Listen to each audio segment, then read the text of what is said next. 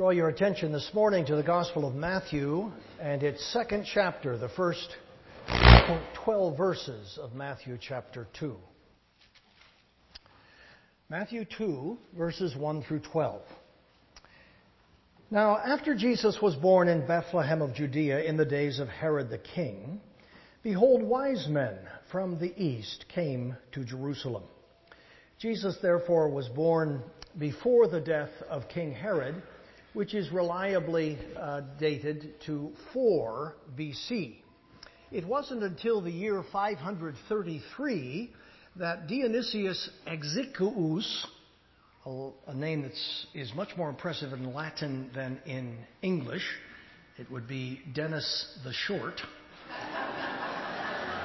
proposed to reckon years from the birth of Christ instead of from the founding of Rome. By that time, of course, it was easy to mistake the year of the Lord's birth, and this is what, in fact, had happened.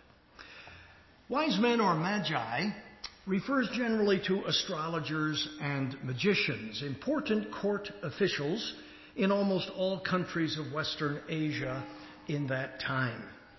They were what we would today call, uh, call government advisors. Since the Babylonian exile, there were many Jews in those eastern lands and it would not be unlikely, actually, that the Magi would know something about Jewish belief and about the expectation of a Messiah. As we now learn, they expected not just to find any king, but the king of the Jews.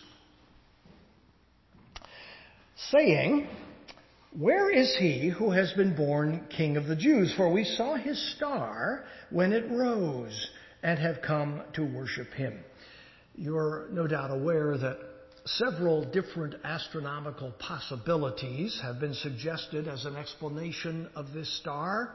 For example, the convergence of Jupiter and Saturn in the constellation Pisces in the years uh, 7 and 6 BC, or even uh, Halley's Comet in the years 12 and 11 BC.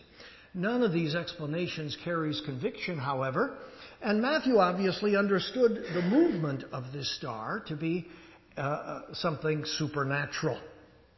The Magi probably assumed that the king would have been born in the capital, and so they went to Jerusalem first. When Herod the king heard this, he was troubled, and all Jerusalem with him. And assembling all the chief priests and scribes of the people, he inquired of them where the Christ was to be born. Herod was a man who would have been troubled by any report of a possible pretender to his throne. He was a Roman appointee, not a Jew, and he always felt vulnerable to the claims of a king of true Davidic descent. By the end of his life, he had also become seriously paranoid. Uh, he had already had two of his own sons executed for fear that they planned a coup. So the fear of all Jerusalem may have been a fear of what Herod would do. When he was in a rage, he was careless of human life. They told him, In Bethlehem of Judea, for so it is written by the prophet, And you, O Bethlehem, in the land of Judah, are by no means least among the rulers of Judah. For from you shall come a ruler who will shepherd my people Israel. Now, the priests and the scribes, the doctors of the Jewish scriptures, would be the natural ones to consult. But the answer to their question was actually very simple. Any Jewish schoolboy could have provided it. The fact that Jesus was from Nazareth, but that he was born in Bethlehem, makes the fact even more striking as a demonstration of his messianic credentials. Why would a boy from, why would a child from Nazareth a tiny village in Galilee, be born in Bethlehem, a tiny village in Judea. It's important to observe in any case that the revelation of nature could not take the Magi all the way to Jesus Christ. They needed what had been revealed in Holy Scripture to get all the way to Him. Then Herod summoned the wise men secretly and ascertained from them what time the star had appeared. And he sent them to Bethlehem, saying, Go and search diligently for the child, and when you have found him, bring me word that I too may come and worship him. As subsequent events will prove, Herod had no intention of worshiping the child. He wanted to kill him and so remove the threat to his regime. Rather than send soldiers whose presence might tip his hand, he had no particular reason to doubt that these magi would do what he had asked. As Bishop Hall, the 17th century Anglican, says in his reflections on this history, there is no villainy so great that it will not mask itself under a show of, piety. We're having some trouble here. Do you want to go off of this and onto this? Okay.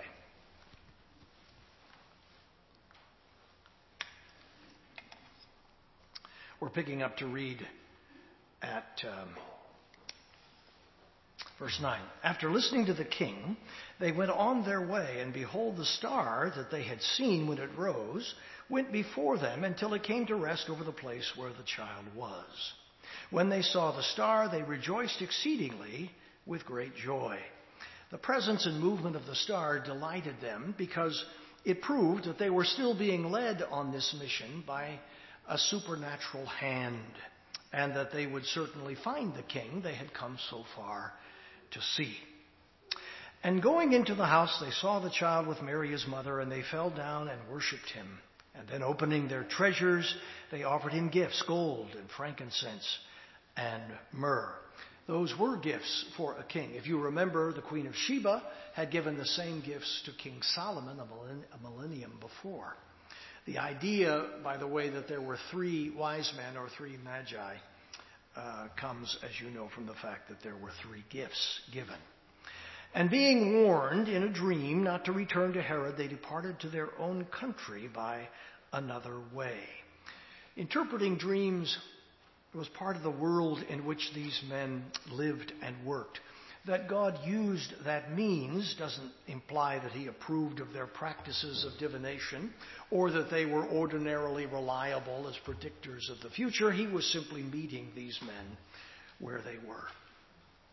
Our Father in heaven, we have before us a famous text, but when we stop to ponder, it's not entirely obvious why this particular story was recorded for us in the Gospel of Matthew and not any number of others regarding the Lord's infancy and, and childhood that we would love to have had reported to us. So, what is the great message of this history? No doubt there are several. Teach us from your word, we pray. In Jesus' name, Amen. There are those, of course, who imagine that this account is simply a pious legend with no basis in fact. However, like so much else of the Christmas history, it is not only written as history, it's not only intended to be taken as history, very obviously, its historical character lies on its face. Eastern Magi made trips like these. We know that from other material. There's an interesting parallel to this occurrence reported in the Roman histories of Dio Cassius and of Suetonius uh, when Eastern Magi came to visit uh, Emperor Nero in AD 66.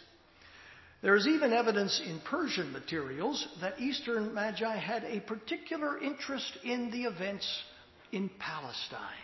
No doubt that was in part because of the number of Jews that still lived in their countries. King Herod here is certainly the Herod of history. He's precisely the Herod we know from other information. What is more, and perhaps more interesting, this is a story the church would scarcely have thought to invent since it had no sympathy for magicians or astrologers. And here they are, nevertheless, presented in a very favorable light. What we have here, in other words, is an account of what had happened, surprising as this event was. But it has also long been observed that the narrative of the Lord's birth is both history and meta history. That is, it is paradigmatic in the same way that other historical narratives are paradigmatic, such as those we have been considering recently from the first book of, the Bible, the book of Genesis.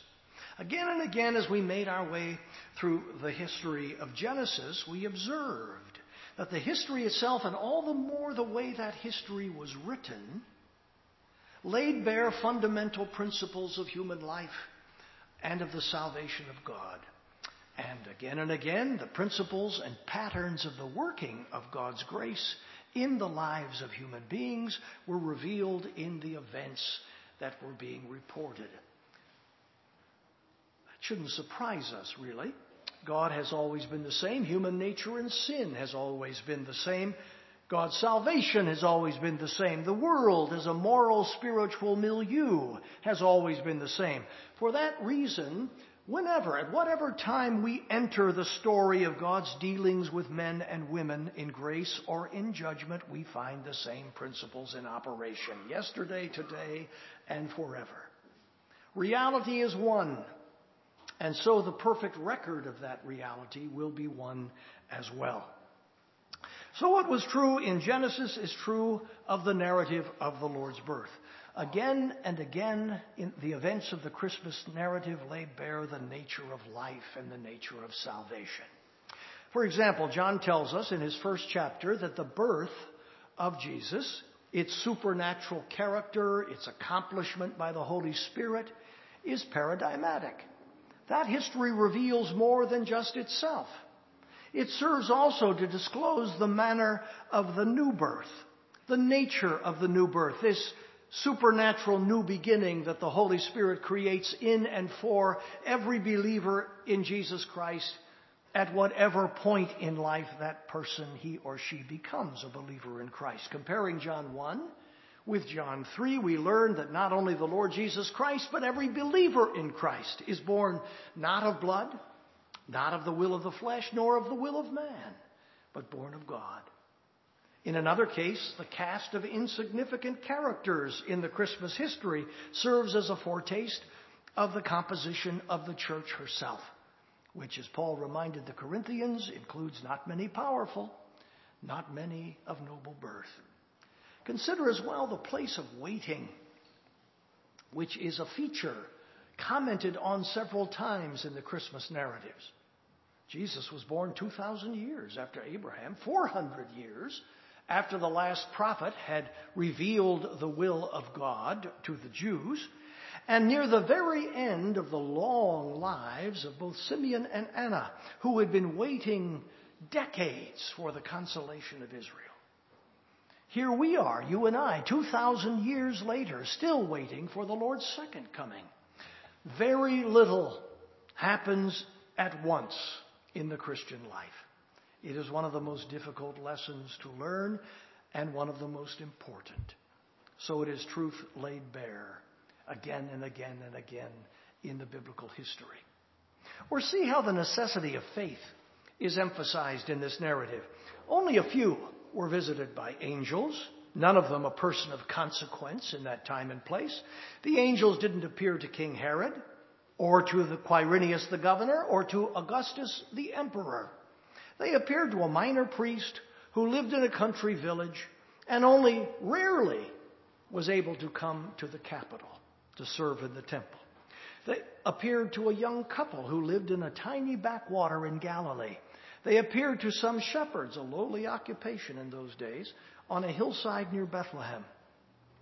It would have been, it proved to be, the simplest matter to ignore or to discredit the report of people like that. Pagan critics would later mock the claim that Jesus had risen from the dead as the rantings of a, hysterical female, Mary Magdalene. None of the events that form the backbone of this history was witnessed by anyone of consequence or by any significant number of people. Our faith rests on testimony, eyewitness testimony indeed, but for almost all Christians, that testimony must be taken on faith. So few have ever seen these things coming to pass.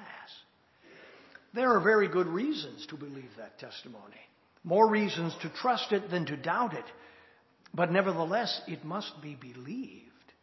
None of us was there. None of us saw or heard an angel. And so with every aspect of our faith. True enough, the doubters and the unbelievers must rest their doubt and their unbelief on faith as well, more faith than is required of us, indeed. But we should never forget that the nature of the gospel invitation is that we believe in the Lord Jesus Christ. And so it is everywhere the case in the history of the Bible, as it is here. The great events were always witnessed by only a few. Then they were believed by immense multitudes.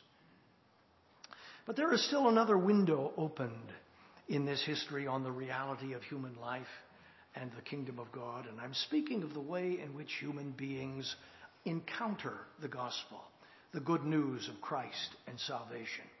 Just as the events themselves are paradigmatic, the power of God by His Spirit invading human life, the secret working of God in the lives of human beings, the reliability of biblical prophecy, the existence of the spiritual kingdom of angels and demons, and so on. Equally paradigmatic are the responses of human beings to this mighty work of God. Every sort of human response to the gospel, the good news of God's coming into the world as a man to live and die for our salvation. The responses that human beings have been making to the news of the coming of the Son of God through the ages ever since. Every one of them is here in this historical narrative. Any honest man or woman willing to reckon with his or her own relationship to this history or to the claims of the gospel can find himself or find herself in these narratives. In this way, too, history and theology, history and faith, history and reality converge. The gospel is an appeal, it's an invitation, it's a summons. And people respond to that invitation and that summons in very different ways. They always have, they always will. There have always been those who, for one reason or another, insecurity, the fear of what others will think, the fear of the implications of that message for one's life, or for pride, taking offense at the thought that he or she should be in such desperate need of, of salvation or a salvation that should require such stupendous things to achieve or a visceral hatred for the principles of the Christian faith or for Christians themselves. I say there have always been those who have despised the Christian message when they heard it and have despised those who proclaim it and those who live according to it. We have witnessed in recent years in America an uptick in the number of people who are willing publicly to number themselves among the despisers of the Christian faith. The so called new atheists have, for example, made no bones about their opinion that the Christian faith is a bacillus, a virus, a germ infecting the body of Western civilization, that it is harmful to society, that it stands in the way of human progress, that it appeals only to the uneducated or the morally defective. We've had prominent academics suggest that Christians should be prevented from teaching their faith to their children. That's the position communist states once took and some still take today. We know, of course, that Christians aren't the only ones persecuted in the world. There are a great many people who genuinely hate other people and wish them harm for a variety of reasons religious, racial, economic, sexual, political, and so on. The readiness of the human heart to hate is a sad, one of the saddest facts of life in this world. And it is so that there have always been those whose response to the gospel, therefore, however they hear it, is one of immediate and visceral repudiation. King Herod represents the class, that class of people in this narrative. There was no thoughtful weighing of evidence in his mind. He didn't stop to ask if there might be some credible reason why these educated and influential men from the East should make such a long journey to offer their gifts to the newborn king of the Jews. He didn't bother to ask how they knew that the star was a sign of his birth. He didn't wonder whether they knew something he didn't. He didn't consult the Jewish theologians to inquire precisely who and what such a king might be and what his arrival might portend for the world. Herod was a king himself, to be sure, but he knew very well that he was a minor king a client king. The distance between himself and the emperor of Rome was immense. The idea that there might be another king, even a king of kings, was hardly impossible for Herod to fathom. But Herod no, had no intention of taking the Magi seriously. His mind was closed, his heart was hard. The only thing he care, uh, cared about was destroying a potential rival. He had no interest otherwise in the news the Magi had brought. He wanted only to preserve the world as he knew it and himself in that world. His response may have been irrational, but it was no less ferocious for that. There have always been such people, and there are plenty of them in the world today. then there is a much larger, excuse me, a much larger class of people who don't have such strong feelings about the gospel message. They simply can't be bothered. They're comfortable in the mental universe they have created for themselves or have imbibed without thought from the culture around them. They're uninterested in higher things. They hardly ever think about them. The great questions of life lie unanswered, uninvestigated, filed away in the recesses of the mind. They have some philosophy of life, to be sure, everyone does, even if it's hardly ever articulated and never seriously thought through, and certainly never justified. But they don't care much about it either. They live for the present. They are largely untouched by the great issues of human existence. The priests and the scribes and the population of Jerusalem represent various stages and degrees of this disinterest. We read in verse 3 that many people in the capital heard the report of the Magi and that many were troubled. But though we might well have expected that the road between Jerusalem and Bethlehem would soon be crowded with pilgrims determined to see for themselves whether a new king had been born, no one bothered to make the trip. No matter that Bethlehem was only six miles south of the capital, a mere stroll for people in that time and place. The priests and the scribes would have said, of course, that they were looking for the Messiah, awaiting the fulfillment of the prophecies of his coming that had been made so frequently in the ancient prophets. They certainly knew the theoretical answer to the Magi's question, but in actual, fa- uh, actual fact, they were a self satisfied bunch. There have been many so called Christians like them ever since. The prospect of the Messiah's coming was more important to them as a theological idea than it was as a living hope or an expectation. These men, 30 years later, would become overtly hostile, as Herod had been, when Jesus exploded on the scene as a captivating teacher and a worker of miracles, and more important, as a rival to their place as leaders of the people. Once threatened, the claws came out. But for the moment, they did not feel threatened by the mere report, and they couldn't be bothered. And so it was of the people in Jerusalem in general. The news of the Magi's arrival and their question, no doubt, circulated quickly through the streets and the squares and the taverns of the, of the city. But so far as we can tell, people were more worried about Herod's reaction than about whether or not the report might actually be true.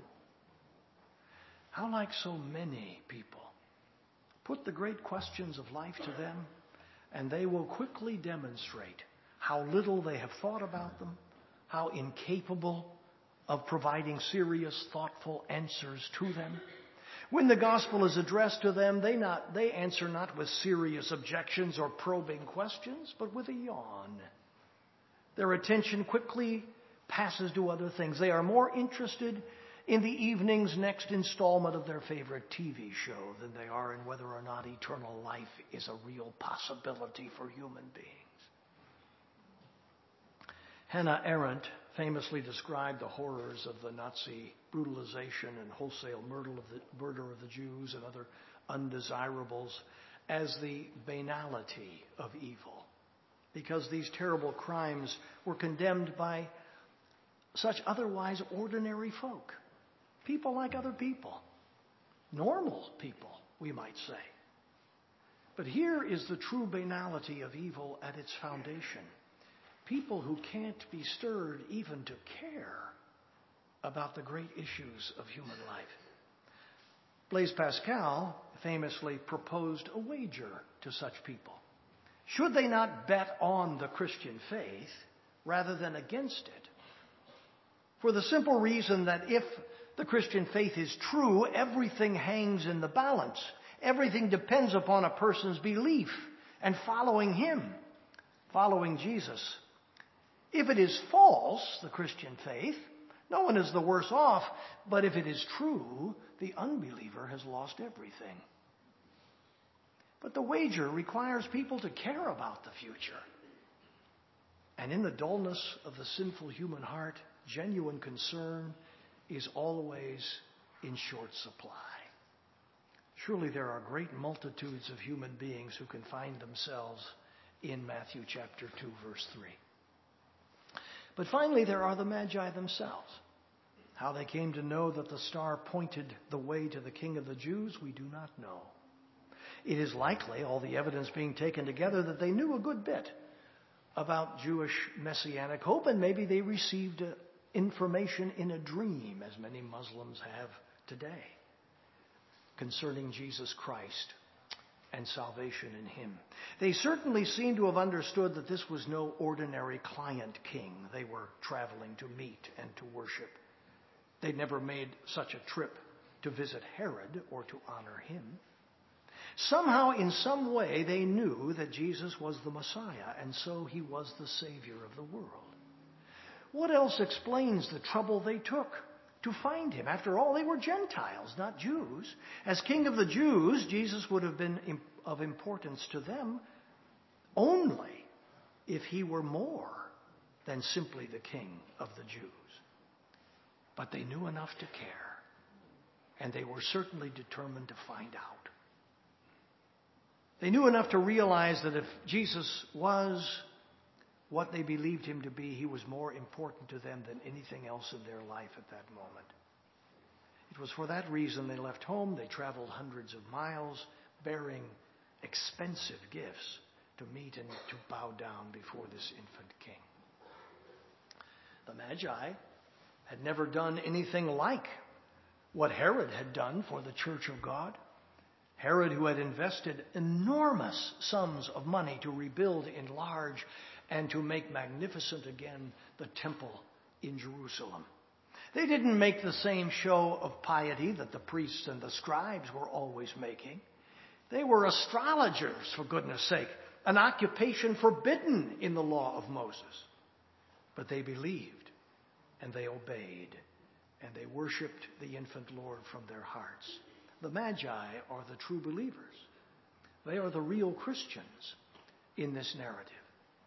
And so it has been ever since hundreds, and then thousands, and then millions, and then millions upon millions of people who, by the grace of God, heard the gospel, in their hearing, realized that Jesus Christ is indeed the King of Kings and the Savior of the world, and believed in Him for themselves and began to follow Him as their Lord and Master. Let me illustrate this with one of my favorite stories from the history of Christian missions. More history of the proclamation of the gospel to Gentiles, such as were these magi, these wise men. Henry Martyn was one of the great early heroes of the missionary enterprise that began in the early years of the 19th century. He was perhaps the brightest light in that galaxy of young Cambridge men who were nurtured on the ministry of Charles Simeon when they were students at the university. After serving as Simeon's assistant for two years, Martyn went to India.